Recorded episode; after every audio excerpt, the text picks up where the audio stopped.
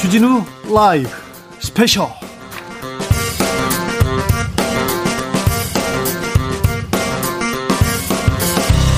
2020년 10월 31일 10월의 마지막 날 토요일입니다. 안녕하십니까 주진우입니다. 토요일 이 시간은 주진우 라이브에서 일주일 동안 가장 중요했던 가장 재미있었던 부분만 다시 모아 듣는 그런 뉴스입니다. 그리고 묻힌 뉴스도 다 함께 파헤쳐보는 그런 시간입니다. 토요일의 남자 KBS 김기아 기자 어서 오세요. 안녕하십니까. 토요일 오늘 방송만 들으셔도 일주일 동안 들었던 주진우 라이브 중에서 가장 재밌는 부분만 쏙쏙 뽑아서 들을 수 있도록 저희가 준비를 해온 김기화 기자입니다. 반갑습니다. 아, 잘했어요. 김기아 기자. 네. 10월도 다 갔습니다. 벌써 네. 두 달 후면은 네. 올해가 끝난다니 정말 실화입니까? 네, 두 달 남았습니다. 두 달 동안 아, 코로나 때문에 올해는 그냥 다 망했다 그냥 이런 다 사람들. 없었어요. 여름도 네. 없어. 뭐, 뭐 놀러 가지도 못해. 휴가도 없어. 그냥 그래도 우리가 알차게 두 달 잘 놀고 그렇습니다. 잘 먹고 그렇습니다. 재밌게 꾸며보자고요.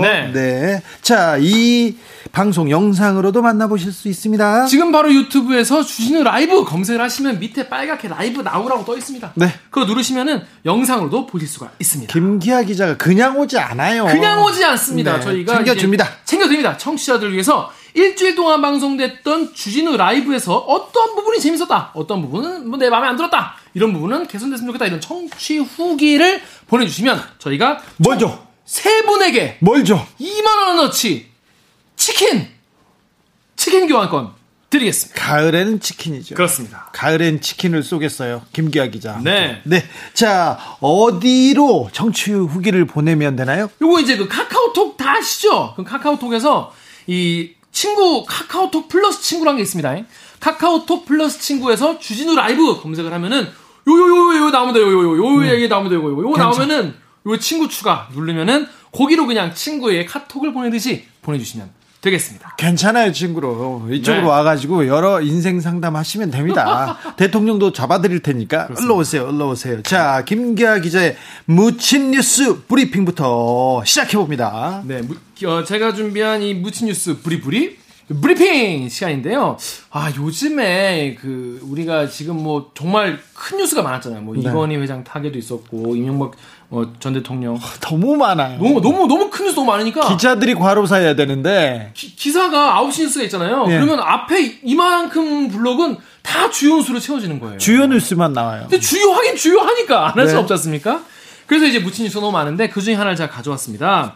요즘에 그 배송 직원들, 택배 직원분들이 많이 뭐 돌아가시는 분도 계시고 그렇죠. 스스로 목숨을 끊는 분도 우리 계시고 화시, 어, 그 우리 사회의 핵심 노동자라고 분류됩니다. 그렇습니다. 이렇게 중요한 분들인데 아, 처도 안 좋고 복지도 안 코로나 좋고 이후에 이렇게 택배 물류가 엄청나게 많이 늘어나면서 네. 이분들이 또 요즘에 또 새벽 새벽 배송이라는 것도 생겼잖아요. 네. 그러다 보니까 이분들이 굉장히 업무 강도가 많아지고 그렇더라고요. 저 새벽에 집에 들어갈 때 보면요. 그 시간에 이렇게 배달하고 있어요. 하고 계세요. 네.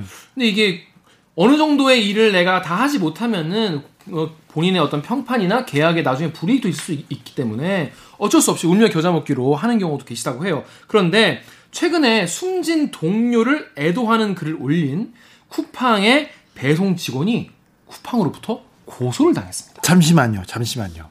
동료가 숨졌어. 동, 동료가 숨졌어. 애도해. 애도해. 슬퍼서 글을 좀 적었어. 네. 단지 그 이유로 해고됐다고요? 단지 그 이유로 해고가 됐습니다. 진짜요? 해고가 아니라 고소를 당했습니다. 고소를 당해요? 고소를 당했습니다. 더 심하네, 더 심해. 어떤 내용인가 보면요. 이게 예. 우리나라에서 로켓 배송, 이른바 가장 빨리 배송한다는 거죠. 이, 이길 배송을 시행한 온라인 쇼핑몰 1위 쿠팡 이야기인데요. 쿠팡 되게 큰 업체잖아요. 그렇죠. 근데 올해 3년째 쿠팡에서 쿠팡맨이라고 많이 부르죠. 요즘에는 예. 뭐 쿠친이라고 뭐 쿠팡 친구 뭐 이렇게 친근하게 부른다고 하는데 뭐라고 부르냐가 중요한 게 아니지 않습니까? 그렇죠, 네. 근데 여기서 최모 씨가 지난 3월에 자기 트위터 계정에 글을 올렸어요. 네. 어, 수- 40대 동료 쿠팡맨이 배송 업무를 하다가 계단에서 쓰러져서 숨진 일이 있었습니다. 이분의 장례식에 다녀오셨다고 해요. 네. 동료, 동료가 일을 하다가 과로로 숨지게 되면 참 마음이 어떻겠습니까? 저는 아, 그렇죠. 겪어본 적이 없어서 모르겠지만 아니 그렇죠. 마음이 얼마나 무너지죠. 네, 무너지겠어요. 네. 그래서 그, 그 신경을 SNS에 쓴 거예요. 네. 그래서 결국 쿠팡맨이 배송 중 사망하는 사건이 발생했다. 이것은 타인의 이야기가 아니라 우리 모두의 이야기다라고 했어요. 그리고 최 씨는 코로나19 감염 위험에 노출된 쿠팡맨의 업무 환경이 개선되지 않는다. 쿠팡에게 쿠팡맨은 사람이 아닌 쓰다 버리는 소모품이 아니냐 이렇게 어 분개하고 아니 그렇게 쓸 수 있죠. 쓸 수 있는데 이걸 가지고 이 내용을 가지고 지금 뭐라고요? 이걸 가지고 쿠팡이 두 달 뒤에 이 트위터 게시물이 사측 그러니까 쿠팡 측의 명예를 훼손했다. 경찰에 고소장을 접수했습니다. 자, 아니요. 저는 이 내용 말고 뒤에 뭐 욕설이나 비하 이런 게 있었겠죠. 네, 그런 거 아니에요. 그런 거 없어요? 네. 그래서 경찰이 남양주 경찰서가 이거를 그래서 피고소인 조사를 마치고 이걸 지금 검찰에 송치를 했는데 예. 쿠팡 관계자가 아 이거 너무 심한 거 아니냐. 심하죠. 네. 심한 것 같은데요. 그랬더니 해당 사건은 SNS-상에 코로나 관련 허위 사실을 유포한 성명 불상자에 대한 고소 사건이다. 수사 중인 사안이라 세부적 내용은 말할 수 없다. 이렇게 밝혔습니다. 아니 직원을 고소하면 직원이 어우 무섭죠. 불안하죠. 스트레스 받죠. 이게 나, 는 정말 동료 장례식에 갔다 온 마음이 어땠을까? 예. 저는 모르겠어요. 이건 뭐 회사 입장도 있고 제가 뭐 쿠팡 사장이 아니니까 모르겠지만은 그 마음을 한번 이렇게 좀 어루만져 주고 사실 사과를 해야 되는 거 아닙니까? 사과를 공비- 해야죠. 네, 사과라고 개선 재발 방지 대책을 내놓고 아, 직원들한테 이렇게 우리 동료고 같이 일하는 사람이 숨졌어요. 회사 사장은 사과하고 반성해야죠. 사측에서는 이런 사건이 재발되지 않도록 노력해야죠. 그런데 고소요? 고발이요? 아, 이거 좀 이상하네. 이게 개인이 이렇게 갑자기 이런 고소나 고발을 받으면요 일상이 잘 영위가 안 돼요. 아, 그러면 내가 그건 잘 알잖아. 아니 본인은 영이 잘 되잖아. 아니, 저는 저도 힘들었어. 힘들었어요. 처음에 고소당했을 때 너무 힘들었는데 놀라죠. 네. 너무 힘들고 막 화가 나요. 네. 그래서 막 괴로워하고 있어요. 나도 경찰서에 끌려가고 검찰에 끌려가고 재판정이 계속 가는 거 힘들죠. 네. 그런데 다른 소송이 또 오는 거예요. 어, 또 그러면 아이고 그저 앞에 것도 앞에 앞에 저를 고소한 사람을 막 욕하다가 네. 그 다음 사람을 욕해야 되기 그죠, 그죠. 때문에 예, 욕할 그래서- 시간이 부족하겠네요. 그래서 그 앞 사람을 이- 이- 잊어버리니까 예. 또 다른 재판. 그렇구나. 예, 이 재판 끝나면 막 화나다가 또 다른 재판 또 이렇게 사는. 넘어가는데 근데 회사에서 이렇게 고소하지 않습니까? 그러면 힘들죠.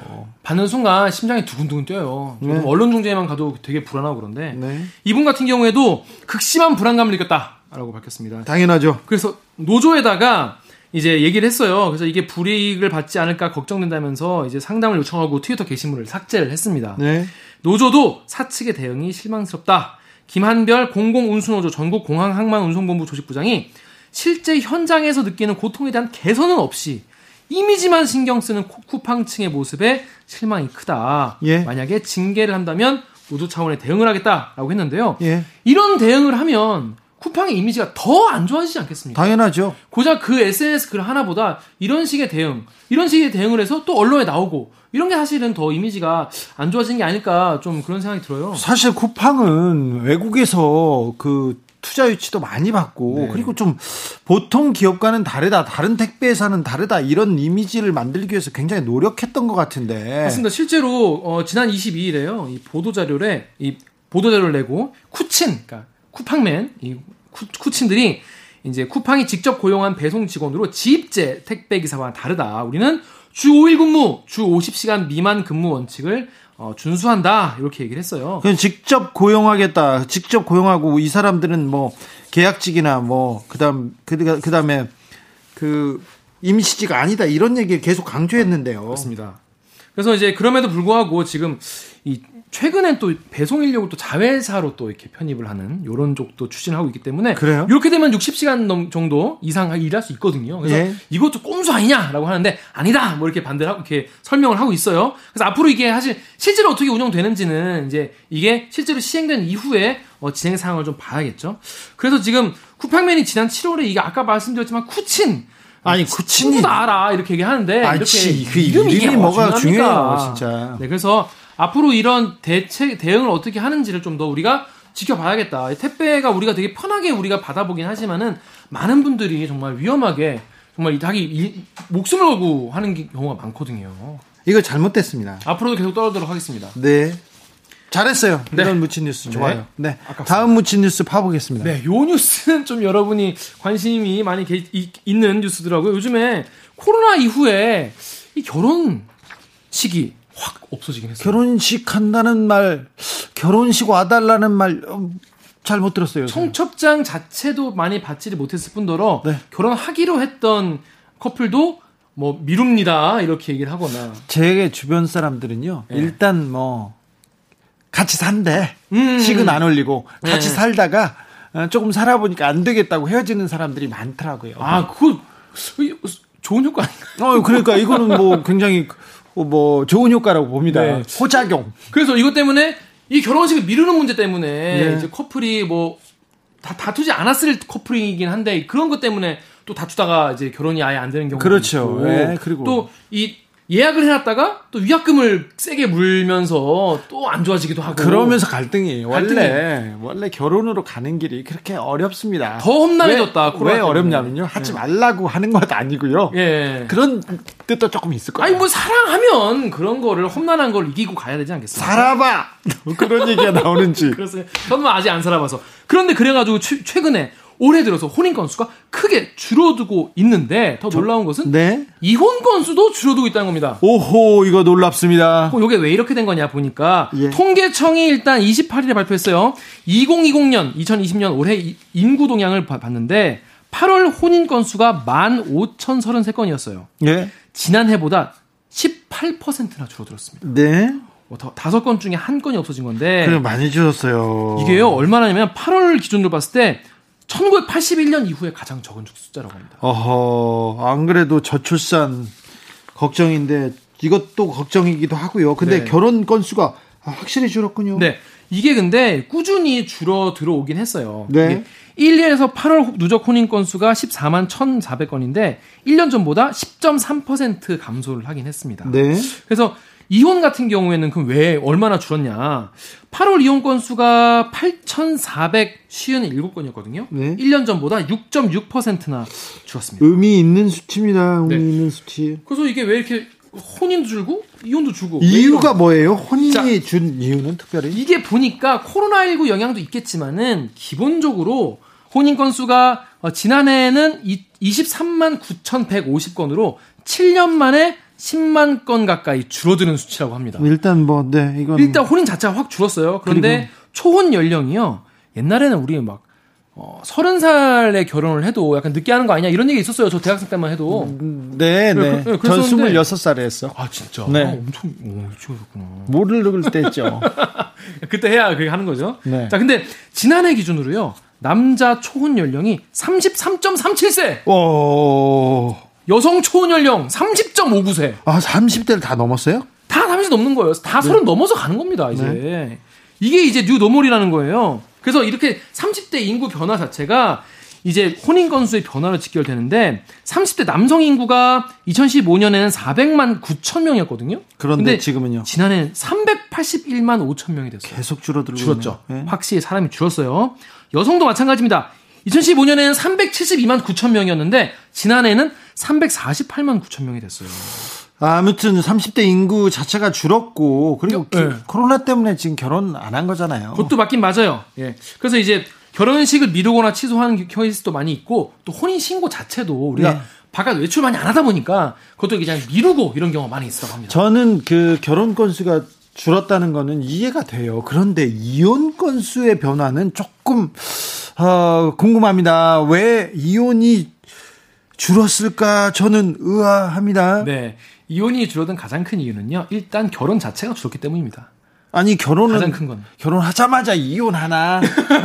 조금 있다가 이혼하지. 그렇다 하더라도 몇 년간 지금까지 결혼 숫자 자체가 누, 누진적으로 줄어들어 왔기 때문에 네. 그것이 반영되어 왔다는 아. 것이 있고요. 예. 그런데 어, 이번 달에 굉장히 줄어든 이유는 또 가장 큰 이유 중에 하나는 뭐냐면은 법원이 쉬었다고 합니다. 아 맞다. 맞다. 결정적이네. 휴정을 했거든요. 네. 코로나 때문에 코로나 때문에 이혼 코로나 안 시켜줬어. 법원에서 확진자가 나오는 거예요. 네. 그래가지고 법원이 몇 차례 휴정을 해가지고 8월 24일부터 2주간 휴정을 했대요. 네. 그러다 보니까 이혼을 하고 싶어도 미호 다시 한번 이제 좀 돌이킬 수밖에 없는 것이죠. 연말에는 좀 하겠네. 그거 좀 봐야죠. 아, 연말은 좀 하겠죠. 그러니까 그래서 또 이제 외출 자제로 이혼 신고도 아까 결혼 신고 같이 혼인 신고 같이 줄어든 게 아니냐라는 네. 분석까지 있었습니다. 코로나 시대 결혼과 이혼에도 엄청난 변화가 있다는 내용 정리했습니다. 네. 여러분께서는 지금 주진우 라이브 스페셜 듣고 계십니다. 주진우 라이브 스페셜. 주진우 라이브 스페셜 김기화 기자 함께하고 있습니다. 본격적으로 주진우 라이브 스페셜 하이라이트 장면 다시 듣기 시작해 보겠습니다. 자, 김기화 기자 네. 어떤 장면 골라오셨어요? 참 요즘에 보면은 옛날에 못 보던 그림을 많이 본다 이런 생각이 많이 들어요. 네, 어떤 장면이요? 생전 본 적 없는 거. 예를 들어 뭐 대검찰청 앞에 막 화환이 막 쌓인다든가. 그러게요. 이런 거 사실 옛날에는 뭐랄까 이잘 없는 일이었지 않습니까? 옛날에도 검찰을 응원합니다 이런 때는 있었는데 네. 그렇다고 화환을 보내는 거는 지금 굉장히 이례적인 일입니다. 이게 이제 이제 어 이른바 이제 윤석열 검찰총장을 지지하는 분들이 네. 이렇게 응원하는 메시지를 보내자. 그래서 네.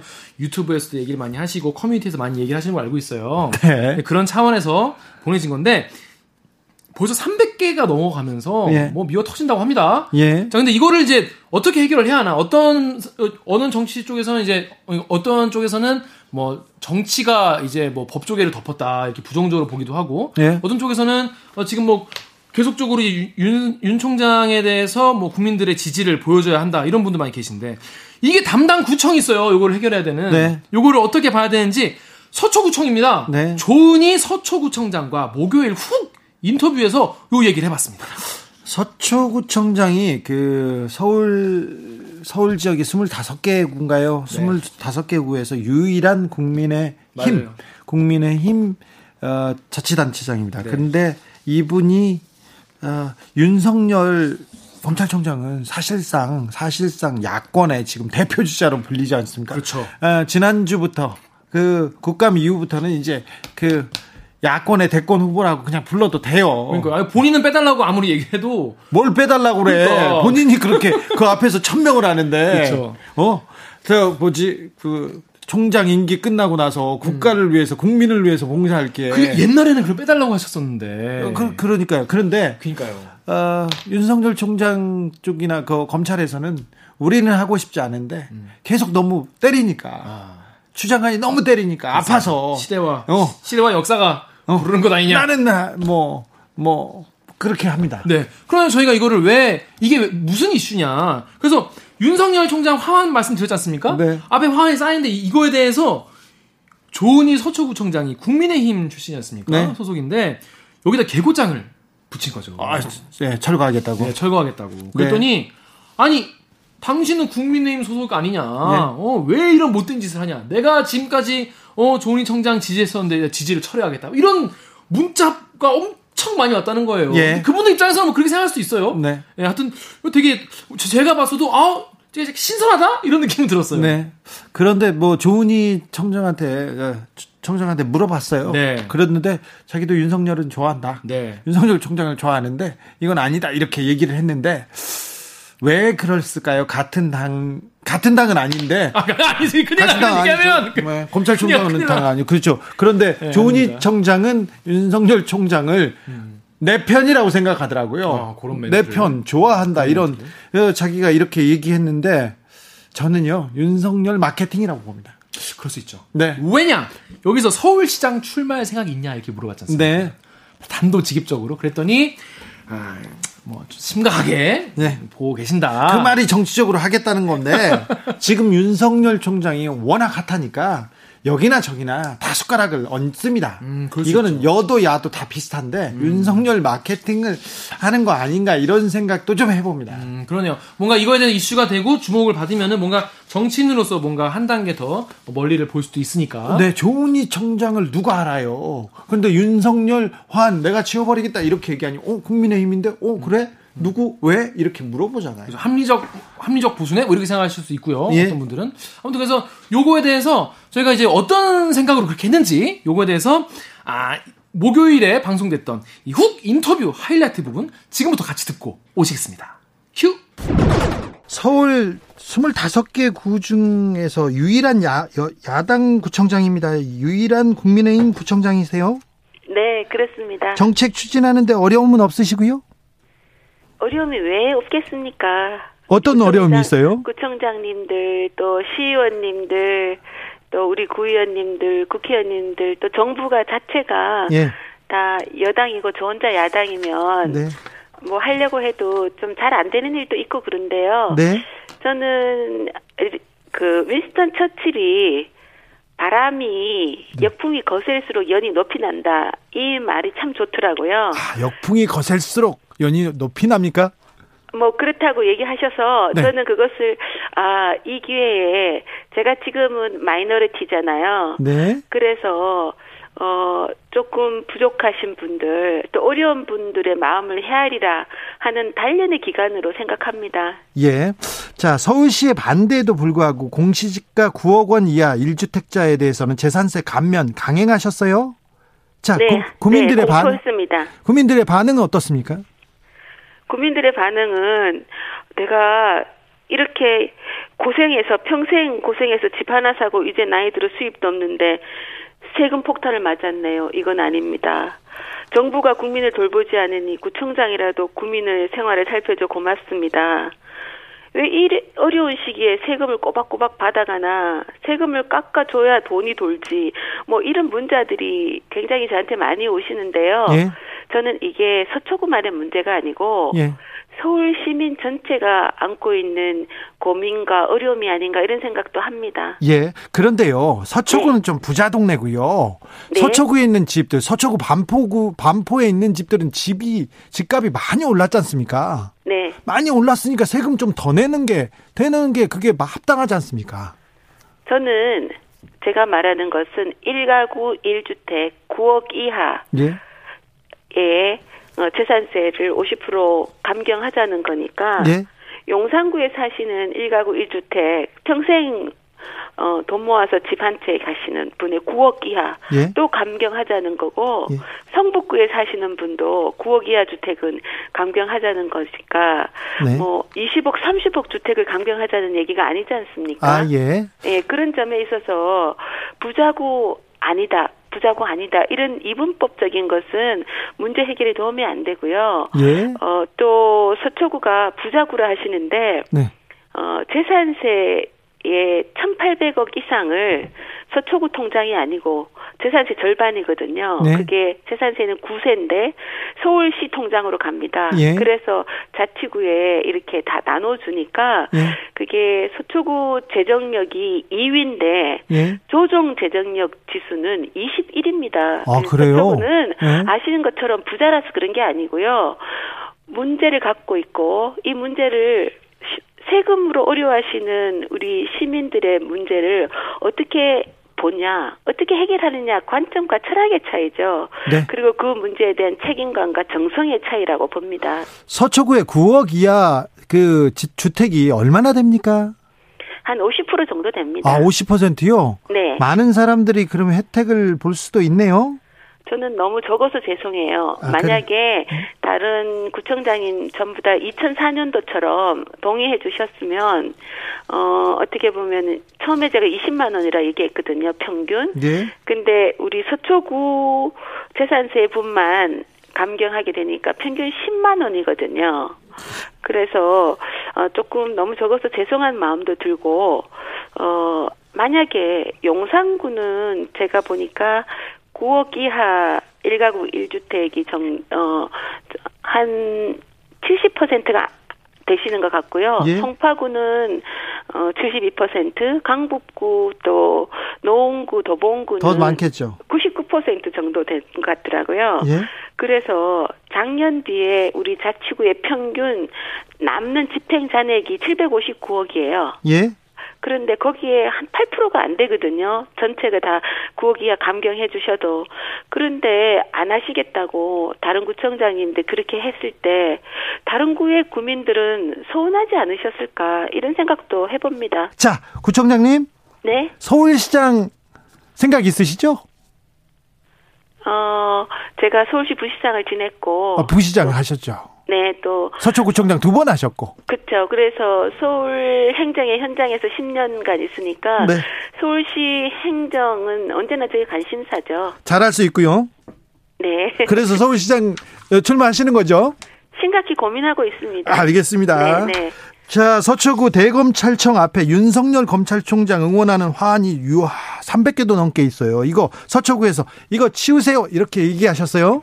네, 개고장을 붙였습니다. 그렇죠. 얼른 네. 치워라. 왜 치우라고 하셨어요?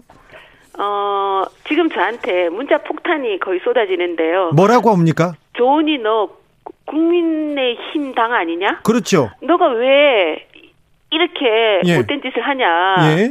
그리고 너 내가 지지했는데 이제 처리하련다 이렇게 서운해하시는 문자들이 많으세요. 예. 근데 저는 법치와 예. 원칙은 공정해야 된다고 생각합니다. 그렇죠. 그래서 내 편은 좋게 해주고 내 네. 편 아니면 차별하는 게 차별적 법치주의 자체가 포퓰리즘이거든요. 네. 그래서 어 공정한 원칙을 얘기한 거고 예.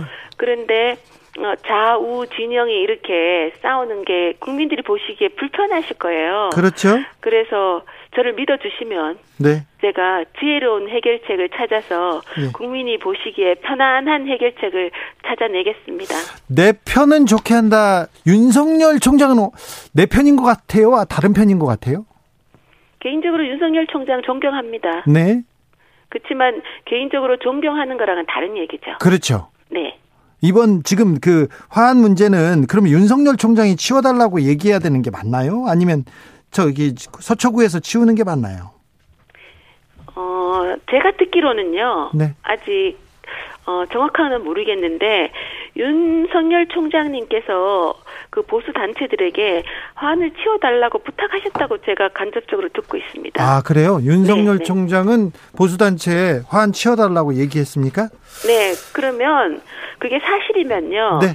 어, 윤석열 총장도 굉장히 공정하시다고 생각이 들고, 네. 그리고 그 요청을 받은, 어, 이 화환을 보내신 분들도 자진 철거하지 않을까, 이렇게 생각하고 있습니다. 그러게요. 네. 그 자유연대 그 화한 보내기 대검찰청에 화한 보내기 운동을 하시는 분이 김상진 자유연대 대표라고 하시는데 그분이 네. 지난해 구속된 적이 있었어요. 아, 네 네. 윤석열 총장을 살해 협박한 혐의로 구속됐어요. Oh my God. 네네. 네, 그런데 지금은 네. 응- 응원하는 화환 운동을 보내고 있더라고요. 아, 네 네. 네. 서초구에서 아무튼 어 저기 화환에 대해서는 결정을 빨리 내리시는 거죠? 언제쯤 이렇게 그 화환 문제는 끝납니까? 음, 내주 초에 네. 결정을 내겠습니다. 그렇습니까? 네. 재산세도 그렇고요. 청년 기본소득도 그렇고요. 굵직굵직한 이슈 계속 조은희표 정책 계속 나옵니다. 다음 어, 다음은 어떤 정책으로 승부하시려고 합니까? 저는 지금 코로나나 또 그 미세먼지가 환경 문제와 굉장히 직결돼 있다고 보고요. 네.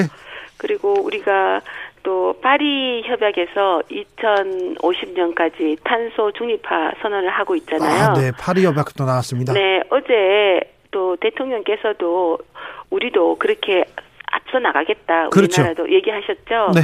그래서 어, 우리 자치구 중에 서초가 가장 먼저 어, 파리 협약 또 환경 문제를 생각하겠다 이런 야심찬 생각을 갖고 그리고 그게 저희는 나아가야 될 길이라고 보고요. 그동안 준비해온 것들을 조만간 발표할 생각입니다. 알겠습니다. 조은희의 정책 기대해 보겠습니다. 주진우 라이브. 조은희 서초구청장과 함께한 목요일 훅 인터뷰 하이라이트 부분 다시 듣고 오셨습니다. 근데 김기아 기자. 네. 지금 어, 윤석열을 응원하는 화환을 보내기, 화환 보내기 운동을 하는 사람들이 네. 다 거의 태극기 집회 그리고 그쵸. 정광훈 목사의 지지층이에요. 그쵸, 그쵸. 근데 어떤 분이 있냐면 자유연대 대표님 김상진 대표가 네. 지금 화환 보내기 운동 주도하고 맞아요, 있는데 맞아요. 그분이 작년에 네. 구속됐어요. 왜 아, 그 얘기 하시려는구나. 네. 응. 윤석열 총장 집 앞에서 네. 살해 협박하다가 살해 협박하다가. 근데 어떻게 몇 달 만에 어 윤석열을 죽이자 그랬던 사람이 윤석열을 지키자. 지키자 그러고 있어요. 참 이런 분들은 참 부지런하시고 네. 참 뭐랄까 뭐가 맞는지에 대해서 끊임없이 고민하셔서 생각이 빨리빨리 바뀌시는 것 같아요. 진짜 오마이 갓입니다. 어. 태극기 집회 하시는 분들 조금 예.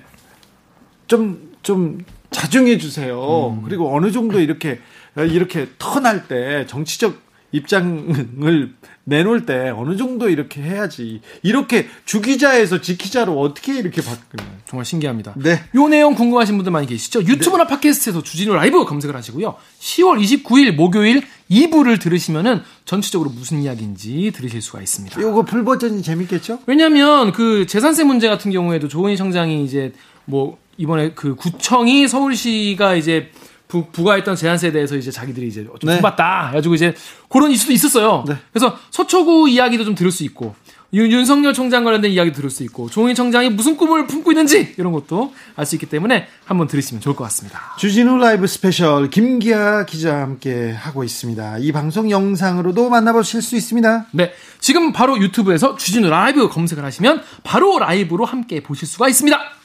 자, 다음 장면 어떤 장면입니까? 다음 장면은 뭐 사실 이번 주는 그러니까 지난주는 이제 주진우 기자 본인 개인에게도 굉장히 뜻깊은 한 주가 아니었나 싶어요. 네, 이건희 회장이 어, 돌아가시고 그래서 저 제가 삼성 기사에 대한 어느 취지에 대한 어느 정도 한 페이지를 마무리했다 이렇게 생각했는데 곧바로 또 이명박 각하 소식이 전해졌어요. 어 이명박 각 이명박 전 대통령 소식은 거의 한 권을 네. 덮는 정말 그런 일이죠. 그렇죠. 네. 그러니까 우리나라에서는 사실 어, 전 사실은 그렇게 생각해요. 되게 우리나라 어, 언론이나 우리나라 그 사람들이 이제 주진우 기자한테 이 부분에서는 좀 뭐랄까 빚을 좀 지고 있다 이런 생각이 많이 들었어요. 왜냐 예전에는 정말 되게 힘든 시절부터 아무도 도와주지 않는 시절부터 도망을 다니면서 요거를 끊임없이 취재를 해오면서 여기까지 이르게 된 게 아닌가. 저는 이명박 대통령 안 쫓아다녔으면 집도 사고 잘 살았을 거야. 아, 이명박 대통령이 쫓아다니셨나요? 아우, 이명박 대통령 따라다니느라고. 저, 저는 사생팬이지 않습니까? 그쵸, 그쵸. 전 세계를 따라다니, 돌아다니면서. 정말 근데 포기하고 싶은 순간이 많았어요. 왜 그러냐면은 숨겨진 재산을 찾는 거는 굉장히 어려운 데다가 이명박 대통령 주변 사람들이 프로페셔널이야. 그래서 뭐 펀드에 뭐 조세 피난처에 막 뭐 많은 일이 있었어요. 많은 일이 있었어. 은행과 그다음에 뭐 사모펀드 이런 얘기가 있는데 가다가 가다가 단서를 쫓아가다가 보면 잘 안 잡히죠.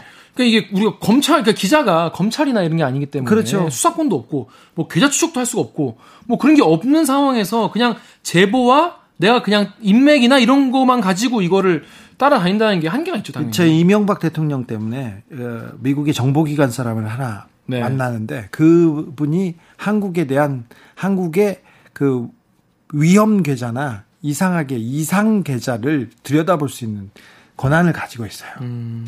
미국에 계신 분인데. 음. 근데 그 사람을 만나러 호주에 갔는데 네. 호주에 온다는 내용을 알고 그냥 갔어요. 음. 근데 그분이 저를 안 만난다고 했어. 왜 만날 이유가 없지 그렇죠, 기자를. 그런데 가 왔어. 근데 일주일 계시는데 제가 한 3일 정도 있었는데 내가 와 있다는 건 알아. 어떻게? 아니 그러니까 제가 갑니다. 갑니다. 음. 시간이 시간을 내주시면 감사하겠다고. 그러니까 아 자기는 뭐 시간이 없다고 하니까 아 괜찮다고. 음. 저도 그런 거의 그게 일이 있어서 가는 거라고 해서 호주에 가서 사흘 동안 못 만나고 그냥 왔어요. 아 그래요?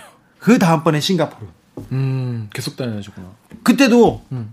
어, 싱가포르에 온다고. 아, 그래요? 저도 가겠습니다. 근데 또 안 만나죠. 음. 세 번째 미국 가서 만났죠. 어. 왜 만나줬대요? 그 아니 미안하니까. 미안해서. 미안하니까. 미안하니까 그 세 번째 만났어요. 네. 그리고는 그분이 또 계좌에 대해서 얘기하는 데까지는 굉장히 오래 가죠. 그렇죠. 네. 맞아요. 내가 그걸 다 모았어 봐. 음. 그리고 근데 제가 호주에 가고 싱가포르 가잖아요. 네. 그러면요. 이게 아닌가 봐. 그래서 어디 가서 계좌를 가지고 아닌 갔을 때 아, 이게 아닌가 봐 아닌가 봐 은행에서 실패하고 또 나올 때마다 미행을 보내 가지고 음. 아 이게 맞나 보다 어. 아 이거 맞구나 아 오히려 반대로 어 반대로 네. 어. 무서워 어 이상한 날, 나, 나를 나를 미행을 붙인 거 보니까 뭐가 있긴 있구만 그렇죠 그러니까 이거 계속 해야겠구만 네. 그 미행 반대네요 반대 어, 한 번은 김어준하고 같이 갔었는데 네. 비행기에 내리자마자 비행기에 내리자마자 우리 건너편에서 잠바 입은 사람 두 사람이 있어요. 음. 조금 있다가 호텔 앞에 로비에 있어요. 네. 아, 그 사람들이? 네, 그 사람이. 그 사람들이 제가 돌아오는 비행기에 우리 네. 옆자리에 타고. 아니, 말이나 좀 걸어보시지. 신문을 보고 있는데 네. 자꾸 신문이 막 옆으로 이렇게 네. 그런데 그런 많은 일이 있었는데 아무튼 어, 이명박 대통령의 시대를 이제 끝내는 역사의 한 페이지를 끝내는 그런 역사적인 한 주였습니다. 그렇죠. 그런데 이제 다스가 누구 것인가, 이명박 대통령 것인가, 이명박 전 대통령 것인가 아닌가가 가장 핵심적인 질문이었는데 사실은 이명박 대통령이 4대강 자원회기 방산비리 수많은 돈을 많이 해 드셨어요. 그런데 다스는 누구 것입니까? 그리고 다스에서도 그 소송비 네. 다 다스에서도 뭐라고 소송비 대납 김경준하고 네. 김경준하고 둘이서 네. 해먹은 돈이 있는데 김경준이 감옥에 갔잖아요. 네. 감옥에 갔는데 얼마 가지고 있었어. 음. 그 돈을 뺏으려고 하다가 그 돈을 뺏으려고 청와대에서 외교부, 법무부, 검찰 총동원 총동원했어요. 그러니까. 그 그 서류 소송 관련된 서류를 가지고 있었던 사람이 김종백 씨. 그 김종백 씨 여러분 이 이명박 전 대통령의 운전 기사셨던 운전 네, 이상은 어, 이명박 대통령의 형 다스 회장의 운전기사였고요. 이명박 대통령 김윤옥 여사가 경주에 올 때마다 네. 이분이 운전을 했고 그리고 집안 심부름을 수년간 했던. 그렇습니다. 이분의 결정적인 제보가 없었으면 사실 어, 아직까지도 해결 안 됐을 수도 있어요. 다스는 누구 겁니까가 이게 다스가 이명박 것이라는 이 결론이 나오지 않았으면요. 이명박 대통령 은 아직도 떵떵거리고 살고. 그렇죠. 원로, 원로 정치인으로 그렇죠. 하고 계시겠죠. 근데 저는 사실 인터뷰 초반에 나오긴 하는데 가장 다 듣고 나서도 가장 머릿속에 남는 부분은 그거예요. 아, 이명박 전 대통령은 어떤 사람이냐. 왜냐면 옆에서 계속 이제 수행을 하, 하다시피 모신 분이기 때문에 어떤 분이냐라고 하니까 딱 한마디로 짭니다. 짭니다. 짭니다. 이명박 대통령의 운전기사 그리고 제가 이상득 씨의 운전기사를 다 만났어요. 음. 근데 오, 인터뷰는 다른 데다 예전에 제가 시사인에서 했죠. 네. 근데 이명박 대통령이 운전기사가 점심 시간이에요. 근데 국밥집에 들어왔는데 국밥집에 아니 점심 시간이니까 뭐 이, 이명박 대통령이 밥 먹고 대통령 전이죠. 음. 밥 먹고 그 옆에서 먹으면 되잖아요. 네. 먹으러 들어왔는데 이명박 대통령이 쳐다보더래. 음. 쳐다보더래. 왜 왜? 아니 밥 먹으러 들어왔다고. 와서 앉으라고. 아니요 그렇지 않아요. 겸상은 안 하는데 음. 밥 먹는 것도 그래요. 어. 이상은 씨 저기 김종백 씨가 에피소드를 얘기해 줬는데 이상은 씨는 어, 곰탕을 시키잖아요. 네. 곰탕 국물은 리필해 주잖아요. 네. 리필해 가지고 운전기사한테 주는. 그 부자들이. 그건 아, 너무 너, 너무하네요. 네, 네, 근데 짜긴 짜네요. 그래서 이게 제가 드는 생각 뭐냐면 아 진짜 이게 주변 사람들한테 잘해야겠다. 가까운 사람들 특별히 운전기사, 가정부 그런 비서 이런 사람들은 더 잘해야죠. 아, 근데 참 이런 분들이 본인의 이런 거를 못 버리고 자기 주변 분들에게 짜게 대하면서 이런 제보도 나오게 되었다는 거. 하여튼 근데 지금 다스 얘기를 뭐 다스 얘기 이명박 대통령 얘기하면은 이 특집으로 한 3시간 편성을 해야 됩니다. 그래서 여기서 줄이고요. 일단 더 자세한 이야기 일단 김종백 씨와 이야기 인터뷰를 했으니까 목요일 훅 인터뷰 주진우 기자가 이명박 전 대통령에 있었던 편지 함께 듣고 오시겠습니다. 큐.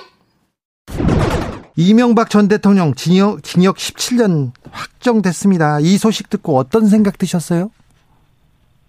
아, 억울한 면도 있지만 눈물이 조금 났습니다. 음. 좀이 아니라 많이 나셨잖아. 예. 예. 김종백 씨, 다스에서 18년 동안 근무하셨어요. 어떤 어떤 일 하셨죠? 한 12년간은 이명박 전 대통령 큰형에 대해서 운전기사를 했고요. 네, 이명박 대통령이 이, 또 경주 오면 또 운전을 하셨고요. 예, 했고요. 또, 김윤욱 여사도 오시면 했고요. 네. 어, 그 이후에는 총무팀이라든지 감사 법무실, 감사 비서실을 두루두루 일을 하면서 근무를 했습니다. 네. 가까이에서 본 이명박 대통령 일가들의 좀 특징이나 성격은 어떻습니까? 짭니다. 짜요? 예. 인심이 도... 너무 짜고요. 네. 어, 주위에서 같이 안 있으려고 합니다. 밑에 직원분들은. 왜요? 하, 그냥 뭐, 그니까, 참, 지금 말이 안 나오지만, 네. 인심이 없고, 네. 주위에 사람이 없는 이유는, 네. 그, 사람들을 잘 관리를 못했던 게 좀 아쉬운 생각이 드네요. 운전기사면 가장 가까운 사람인데 와서 저기 점심시간 때 좀 맛있는 것도 사주고, 그리고 또, 또 좀, 어, 때, 때마다 좀 돈도 챙겨주시고 그러지 않으셨어요? 전혀 없습니다. 그런 거. 그런 거 없습니까? 예. 네. 자, 이명박 대통령 재임 당시에 다스의 다스 미국 소송비 대납 있었는데 김종백 씨가 그때 좀 역할을 하셨죠. 예. 청와대와 다스 간에 그 소송비 대납을 두고 왔다 갔다 하는 서류도 정리하고 그런 일을 하셨죠? 예. 예. 다스가 이명박 대통령 겁니까? 예, 맞습니다. 어, 그걸 언제부터 하셨어요? 입사한 지 97년 3월에 입사해서 한 3개월 안 돼서 바로 알았습니다. 나 그래요? 다스는 명백하게 이명박 대통령 겁니까? 맞습니다. 그 이명박 다스의 사장들, 회장들이 또 있었지 않습니까? 이상원 회장도 예. 있고. 왜 그렇게 생각하셨어요? 차명으로 관리를 해야 되고 예. 자기 말을 잘 들어야 되는 사람이기 때문에 자기 사람 위주로 다 임원에 앉혔고요. 네. 그 실제 지금 운영을 하는 다스 회장, 이상은 회장의 인척들이나 주위 사람들은 회사에 오지를 못했습니다. 아니 그 그러면 회장이나 사장들 주요 임원이 회사에 오지 않고 그리고 모든 회사의 결정 사항을 이명박 대통령한테 허가를 받았습니까? 예, 그 인사라든지 그 매출 보고라든지 승진 관련돼서도 그 1년에 몇 번씩 중요한 사항이 있을 때 논현동 자택으로 갔고요. 예. 거기 가면서 비행기 한번 결항이 된다든지 늦어지면 그 다음날 와서 사람들이 심할서를 썼습니다. 아, 예, 혼났어요? 본인의 잘못도 아닌데. 네. 천재지변인데도. 네. 자, 이명박 대통령에 대한 다스 행적을 제보해야겠다고 생각하면서 좀 겁나고 무섭, 무섭지는 않았나요? 아, 처음에 많이 망설였지만 네. 또 주위에서 도와주신 각별히 신경 써주고 도와주셨던 기자분이 계셨기 때문에 네.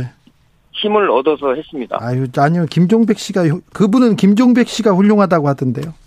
아닙니다. 네. 그 기자 왜냐면 다른 언론사 권익위 모든 곳에서 이거를 받지 않았고 겁내했고 피했습니다. 그러나 그 주 기자님이라는 분은 적극적으로 도와주시고 이 사건을 해결하기 위해서 많이 노력해 주시고 저의 또한 어려운 상황도 많이 아니요, 컴프레치 해 주셨습니다. 알겠습니다. 저, 자 그런데 김종백 씨가 이렇게 양심 선언을 하고 그 정의를 위해서 이렇게 제보를 하고 나서 생계가 바로 곤란해졌잖아요. 직업도 잃고요. 예. 예. 직업도 잃고 또 어, 이명박 대통령 주변 사람들이 하는 일도 못하게 하고 그래서 좀 생계가 어렵고 그랬을 때는 좀 후회가 들고 좀, 아, 좀 어려웠지 않습니까? 그렇지만 그래도 진실을 밝히기 위해서는 어쩔 수가 없었다고 봅니다. 예. 자, 이명박 대통령이 감옥에 갔는데요. 갑자기 보석으로 나왔어요. 그때는 어떤 생각 들었어요? 아, 역시 힘이 세구나. 혹시 나한테 뭐 위협을 줄 거, 주지 않을까 그런 생각도 했을 거 아니에요. 물론입니다. 물론이고 나왔다는 그 보석으로 나왔다는 것에 인정을 못 했고요. 아마 보석금도 그 현금으로 지불을 했는지 보험증권으로 지불을 했는지 그것도 참 의문이었습니다. 아, 왜 이명박 돈이 없다고 하셨는데. 아, 이명박 대통령이 돈 낼 사람이 아닙니까? 예, 절대 아닙니다. 아, 그런데 자. 이명박 대통령과의 음, 이 이제 감옥으로 가게 됐습니다. 그래서 마지막으로 국민들한테 혹은 가족들한테 하고 싶은 말 있습니까? 아, 일단 사법부의 결정은 존중하고요. 만약에 일반 사람이 똑같은 죄를 지었다면 과연 17년이 나왔을까 한번 생각을 해봤고요. 또 저로 인해서 고생한 주위의 가족들 그 참 어떻게 뭐 해줄 수는 없지만 그 떳떳한 아빠가 되기 위해서 진실을 밝히기 위해서 온 것에 후회하지 않고 앞으로도 열심히 살아야겠죠. 존경하는 이명박 가깝게 기자였습니다. 그런데 월급쟁이였어요. 똑바로 기자 생활을 하려고 그런 신념도 없었어요. 그러다가 이건희, 박근혜 이렇게 쫓아다녔어요.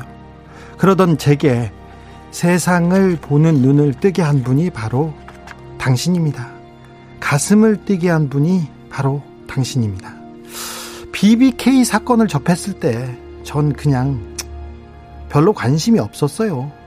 정봉주 의원을 만났는데 BBK 이야기는 안 하고 자기 자랑만 하더라고요.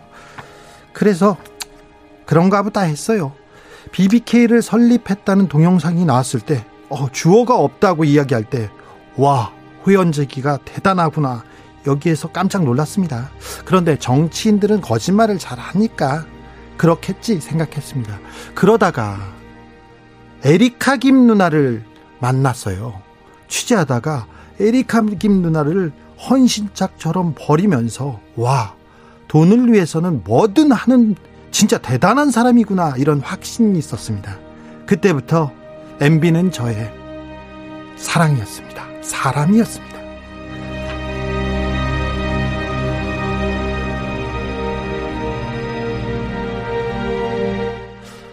BBK 수사를 지켜보면서 아, 검사를 부리는 각하의 기술 참 신기하다, 놀랍다 생각했습니다. 이명박 이름을 빼주면 형량을 줄여준다. 그 BBK 메모를 보고 위대함에 다시금 감탄했습니다. 이 보도를 하고 나서 특검이 출범했죠. 저는 쫓기기 시작했습니다. 신기합니다. BBK 검사들 다 승진해서 잘 되더라고요. 그리고는 얼마 전에 최재경, 어, 김기동, 삼성 변호사로 활약해요. 지금 지검장으로 활약하고 있어요. 그런데 검찰을 이용해서 노무현 대통령 사건, 한명숙 총리 사건, 이건희 특사 풀어준 거, 삼성 특검, BBK 특검, 내곡동 특검, 아, 각하가 정치 검사를 양산해서 검찰 개혁을 몸소 역설하는 장면을 보고 제가 놀랐습니다. 아, 그리고 각하의 돈에 대한 순수한 열정으로 제임 씨의 수많은 업적을 쌓아 나가는 걸 보고 제가 하, 탄성을 질렀습니다. 아, 이 사람이다. 4대강, 자원외교, 방산비리, 용산 사태, 쌍용차 문제. 아, 셀 수도 없었어요.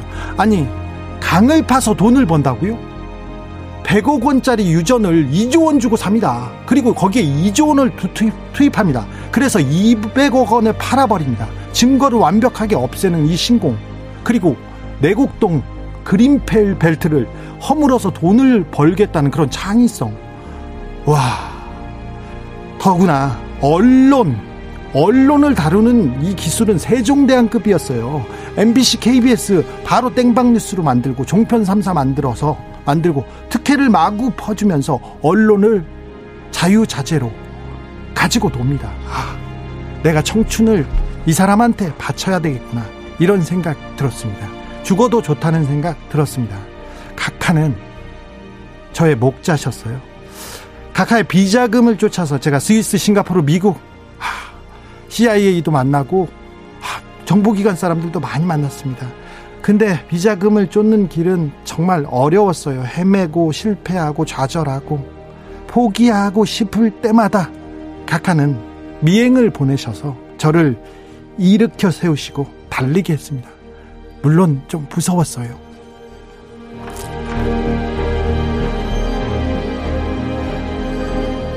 우리가 마지막으로 만난 게 2016년 가을이었죠.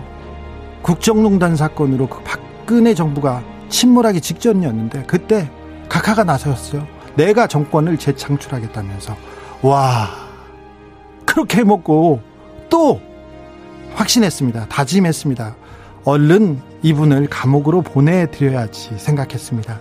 각하 무상급식을 위한 MB 프로젝트 준비했습니다. 그런데 모두가 반대하고 외면하고 도망가는 걸 보면서 아, 이분 정말 위대하다 생각했습니다. 특별히 검찰, 언론 끝까지 저항했습니다. 다스 소송비 관련해서 청와대 문건을 공개했습니다. 김종백 씨와 함께. 그런데 그 어떤 언론도 기사를 써주지 않았습니다. 그 어떤 언론도. 이명박 책을 쓰고 영화를 찍고 노래를 만들었습니다. 이명박 대머리 분장을 하면서 내가 이러려고 각하 따라다녔냐 자괴감이 들더군요. 다행히 국민들이 알아주셨습니다. 다 쓰는 누구 겁니까?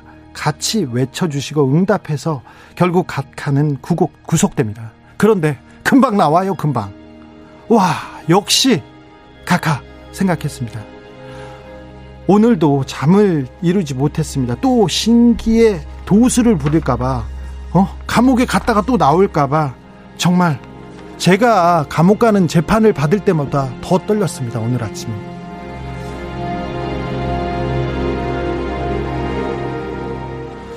대법원 판결을 보고 오늘 하신 말씀 역시 각하다웠습니다. 법치가 무너졌다. 진실은 반드시 밝혀질 것이다. 네. 그 말 가슴에 새기겠습니다. 법치가 MB 때 무너졌잖아요. 그리고 진실을 반드시 밝혀서 해외 비자금 반드시 찾아와서 그거 다 바치겠습니다. 네. 명령으로 삼겠습니다. 각하를 거울 삼아 더욱더 꼼꼼하고 치열하게 살겠습니다. 자, 이 땅의 정의를 위해서 각하 17년 감방 생활 건강하고 슬기롭게 하셔서 만기 출소하시길 기도, 기대하겠습니다. 기도하겠습니다. 각하 96살 생신 때 뵙겠습니다. 주기자 올림. 주진우 라이브. 다스 제보자였던 김종백 씨와 함께한 목요일 훅 인터뷰 하이라이터 부분 듣고 오셨습니다. 그리고 제가 이명박 전 대통령 지금 이명박 씨가 됐죠. 이명박 씨께 띄었던 편지 내용 다시 듣고 오셨습니다. 사실 편지 안 쓰고 싶었어. 왜요? 어, 이명박 대통령이 17년 대법원 확정되니까 여러 군데에서 기고를 해달라고 했는데 아. 아우 글 쓰기 싫어서요. 네. 저는 안 쓸래요. 그리고 방송도 안 나갈래요. 얘기했는데 PD님이 옆에서 쓰라고 그래가지고 아, 피 선배가 편지 쓰세요. 그래가지고 제가 그냥 또막그저 옆에서 볼펜으로 막 썼어요. 네. 그래가지고 제대로 제가 이렇게 보지도 않고 음. 예, 그냥 한번 쭉 한번 이렇게 저의 마음을 정리했는데요. 이명박 대통령한테 저는 이명박 대통령을 참 좋아해요. 어? 악당이지만 예. 아니 제가 생각하는 이명박 대통령의 재산은 수조 10조 가량이라고 제가 이렇게 예상을 해봐요. 저수지가 그 있다. 이명박 대통령 주변 사람들, 집안 집안 사람들 재산이 그런데 대통령이 됐어. 그런데 푼돈을 받기 위해서 이 국가기관을 동원하고 검찰을 검찰을 막 유린하는 이런 호연지기, 이런 말도 안 되는 일을 해서 결국은 자기 발목을 잡잖아요. 일관성이 있는 분이죠. 그렇죠. 그러니까 돈 한 푼을 어, 포기 못하는 그런 마음, 그런 꼼꼼한 치밀한 치열함 이런 것 때문에 이명박 대통령이 결국 감옥에 갈 수 있었던. 네. 그래서 아, 참 많은 생각이 드는 그런 내용 편지로 담았습니다. 이 방송 full 버전 어디에서 듣는다고요? 요거는 유튜브나 팟캐스트에서 주진우 라이브 검색을 하신 다음에 10월 29일 목요일 1부를 들으시면 되고요. 예, 정 바쁘신 분들을 위해서 유튜브에 인터뷰 클립만 따로 또 있습니다. 네. 그거만 들으셔도 됩니다. 이게 이 이명박 대통령 재판 관련해서는 사실 이분이 사실 우리나라 최고 권위자입니다. 네. 그래서 제가 이명박 학과 나오면 학과장은 제가 할 수 있어요. 당연하죠. 일단 네. 그걸로 시작하는 거죠. 네. 그래서 아, 꼭 참. 들으시면은 정말 아, 정리가 좀 많이 되고 이미 김종배 씨뭐 당사자시기 때문에 네. 또 절절한 이야기를 또 들으실 수가 있습니다. 가장 이명박에 대한 가장 깊은 이야기, 삼성에 대한 가장 정통한 이야기 주진우 라이브에서 만나 보실 수 있습니다. 인사해 주세요. 저희는 다음 주 월요일 5시 5분에 돌아오겠습니다. 지금까지 주진우였습니다. 감사합니다.